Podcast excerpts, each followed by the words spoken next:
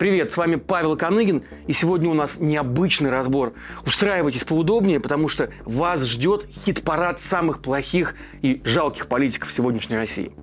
А если точнее, то речь пойдет о реальных убийцах, ворах и мошенниках. Не в каких-нибудь подворотнях, а в чиновничьих креслах новых регионов России. Так деликатно называют в Кремле оккупированные территории. Фигурантов нашего хит-парада объединяет не только сомнительное прошлое, но и то, что они изо всех сил все вместе пытаются скрыть его и изображают у себя уважаемых политиков. Итак, я вам расскажу топ-5 историй, после которых даже ярые сторонники Путина засомневаются в адекватности его назначений. Значит, теперь э, Two hours later.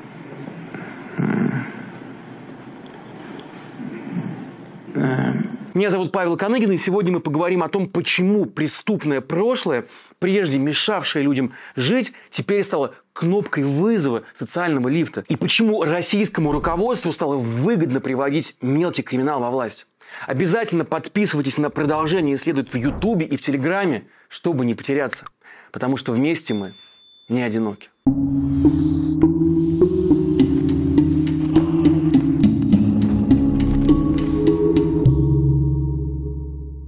Давайте коротко вернемся на год назад, в лето 22-го. Это Сергей Кириенко, первый зам руководителя администрации Путина. Вот он приехал в Донецк и стоит в узком коридорчике местной администрации перед строем ополченцев и вручает посмертно присужденный орден мужества вдове Арсения Павлова, больше известного публике под кличкой Моторола. Слышали вы про такого, наверное, да? Награды искала этого героя 6 лет. Почему так долго? Моторола убили еще в 16 году, но тогда Путину было не с руки награждать работника ростовской автомойки с судимостью, который вдруг выбился в главари русской весны. Но спустя 6 лет выяснилось, что Моторола и подобные ему мелкокриминальные элементы – это замечательные ролевые модели для будущего истеблишмента так называемых новых территорий. Теперь, отбирая наместников для работы в оккупированных регионах, Россия, похоже, в качестве обязательного требования предъявляет к таким кандидатам наличие судимости, ну или хотя бы уголовного прошлого. Ну давайте обо всем по порядку. Поехали. Херсон и похищение на Карибах. Пятое место. Ну, давайте оглядим наш паноптикум с самого начала. Начнем со свежего, с Херсона. В апреле 22 года, после взятия города, российские военные создали там военную городскую администрацию. Ну, а возглавил ее местный чиновник Владимир Сальдо. Позже он стал временно исполняющим обязанности Херсонской области, ну, а назначил его сам Владимир Путин. Интересно, а почитал ли он сперва биографию назначенца? Потому что там было много всего интересного, включая даже побег из тюрьмы на Карибах. Рассказываю. Владимир Сальдо родился в 1956 году в Николаевской области, Украинской ССР. Начинал как строитель-монтажник и уверенно поднимался по служебной лестнице. А в 90-е годы пошел в местную политику. В 2002 году Сальдо избран мэром Херсона и дважды переизбирался, отработав на посту аж до 2012 года. Ну а потом стал депутатом Верховной Рады парламента Украины.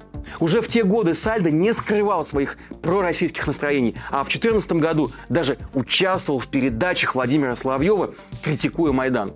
Кто бы мог тогда подумать, какое будущее ждет этого человека? Вокруг политической деятельности Сальдо постоянно возникали скандалы. И самый громкий из них случился в 2016 году. Тогда в сеть попал разговор, в котором человек с голосом, похожим на голос Сальдо, кому-то отчитывался о ситуации в области. Ну, он сразу ничего такого не говорил, потом говорил, давайте, ребята, если будет там непонятно, как будет развиваться события, но нам как бы нужны надежные люди, которые могли бы информировать, что происходит тут у вас, и на местах в том числе. Потом даже, э, я тебе хочу сказать, помогли э, на избирательной кампании материально. Как позже предположили СМИ, отчитывался он как раз перед ФСБ России. Вскоре после этого произошел еще более удивительный случай. Сальдо был задержан полицией на Доминиканских островах по подозрению в похищении бизнесмена Дениса Пащенко, якобы причастного к утечке того самого разговора. Сообщалось, что Пащенко и Сальдо должны были встретиться в Доминикане и обсудить этот конфликт, после чего Пащенко исчез. Сальдо грозило 25 лет тюрьмы, но он в буквальном смысле сбежал из доминиканской тюрьмы. Спустя время брат Дениса Пащенко, тоже бизнесмен, был убит.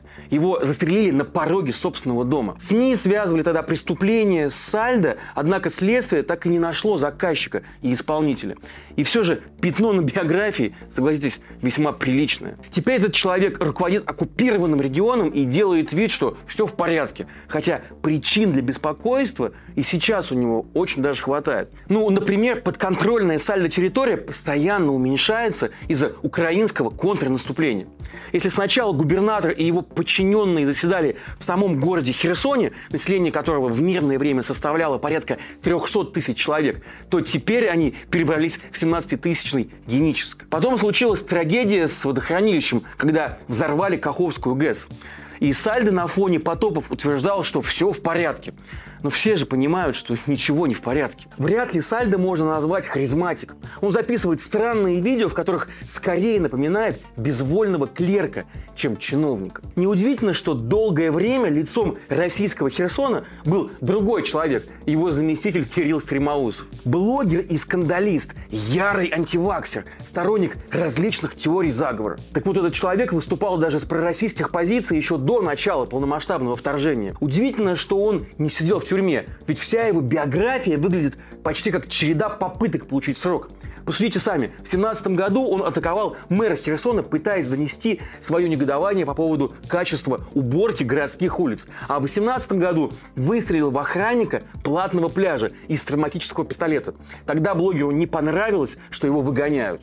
А в 19 году он пришел в редакцию Херсонской газеты «Новый день», где снова стрелял из травмата и распалил перцовый баллончик, протестуя против редакционной политики этого СМИ. В городе его считали за местного фрика, но как раз такие и востребованные оккупационными властями. Выбившись в большую политику, Стремоусов очень активно вел социальные сети, прогнозируя победы российской армии и даже читал стихи о том, как РФ захватит весь мир. Вижу пагоды в Шри-Ланке и Корею, и Китай.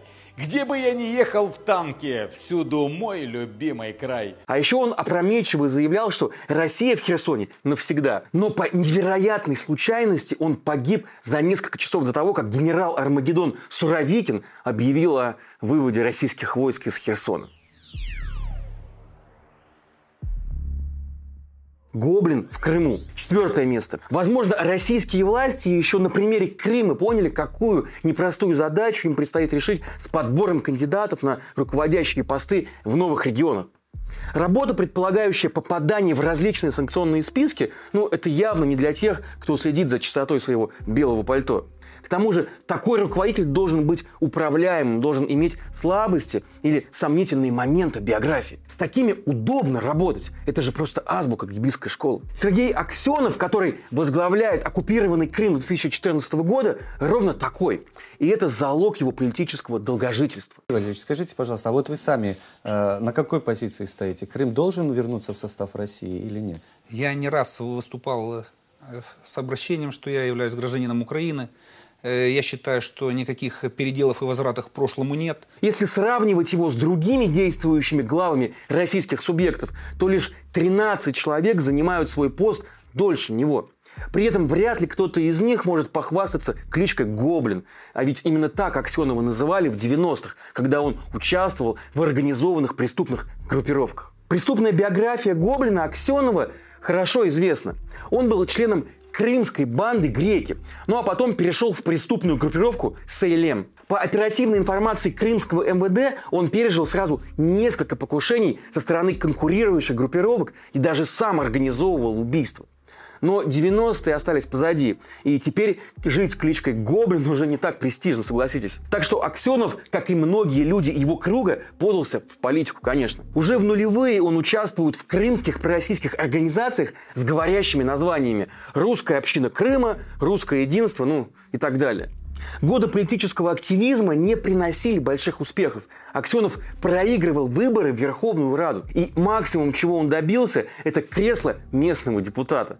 Но тут ему очень свезло. В 2014 году случилась вот та самая русская весна, и вчерашний гоблин пришелся как никогда к двору. Путин регулярно выдает ему награды, его приглашают в эфиры российских каналов. И теперь он серьезный человек. Правда, до сих пор не выучивший, когда Российская империя продала Аляску. ДНР и пирамида МММ. Третье место. Знаете, что объединяет ДНР и МММ? Будете смеяться, но это Денис Пушилин, нынешний глава этой так называемой ДНР. Это сейчас он ходит в военной форме, такой важный, и вручает посмертные награды семьям людей, отправленных на фронт. А в 2011 году он решил стать просто волонтером МММ. Именно тогда Сергей Мавроди делал перезапуск финансовой пирамиды, обокравшей тысячи россиян в 90-е годы. Пушилину, по всей видимости, работа очень сильно нравилась.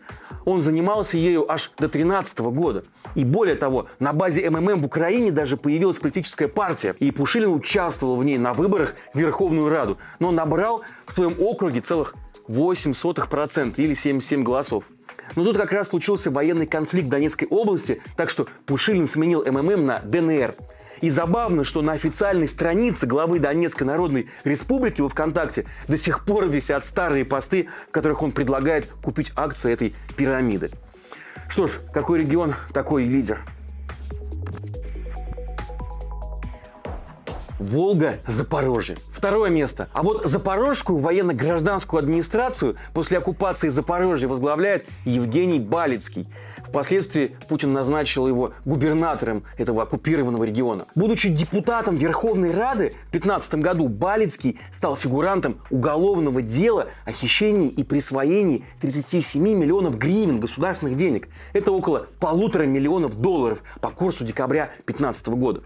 Следствие выяснило, что семья Балицких еще в 2008 году взяла кредит в государственном Укрсимбанке под залог имущества одного из своих предприятий Мелитопольского завода подшипников скольжения. И сразу же начала свой завод банкротить. Но следствие затянулось, и до суда дело так и не дошло. А в 17 году Балицкого обвиняли уже в сепаратизме. Будучи депутатом Рады, он угрожал уехать из Украины вместе со своим округом. Другой высокопоставленный назначенец России в Запорожской области – это уроженец Чувашии Александр Волга, военный комендант Энергодара. Правда, он совсем не Волга, это не настоящая его фамилия. Это российский чиновник Александр Молоков, который в 16 году попался на взятки в Крыму. Будучи начальником департамента КАП строительства и ЖКХ Алушты, он дал аванс подрядчику на строительство детского сада и квартир для переселенцев из аварийного жилья. И, как говорят в этих кругах, просто слил добился. Но ничего построено не было. В итоге Молокова уже российский суд приговорил к четырем годам лишения свободы. Спустя шесть лет Молоков, точнее Волга, всплыл в Запорожье, став там военным комендантом. Харьков, взятка ружьем и орден мужества. Первое место. Ну и самый нелепый случай я припас для вас напоследок. Произошел он в Харьковской области. Пример Волги Молокова показывает, что российская власть опирается не только на украинских уголовников, но и задействует своих же. Геополитики в Кремле были настолько уверены в том, что регион будет оккупирован, что заранее собрали для него целую военную администрацию.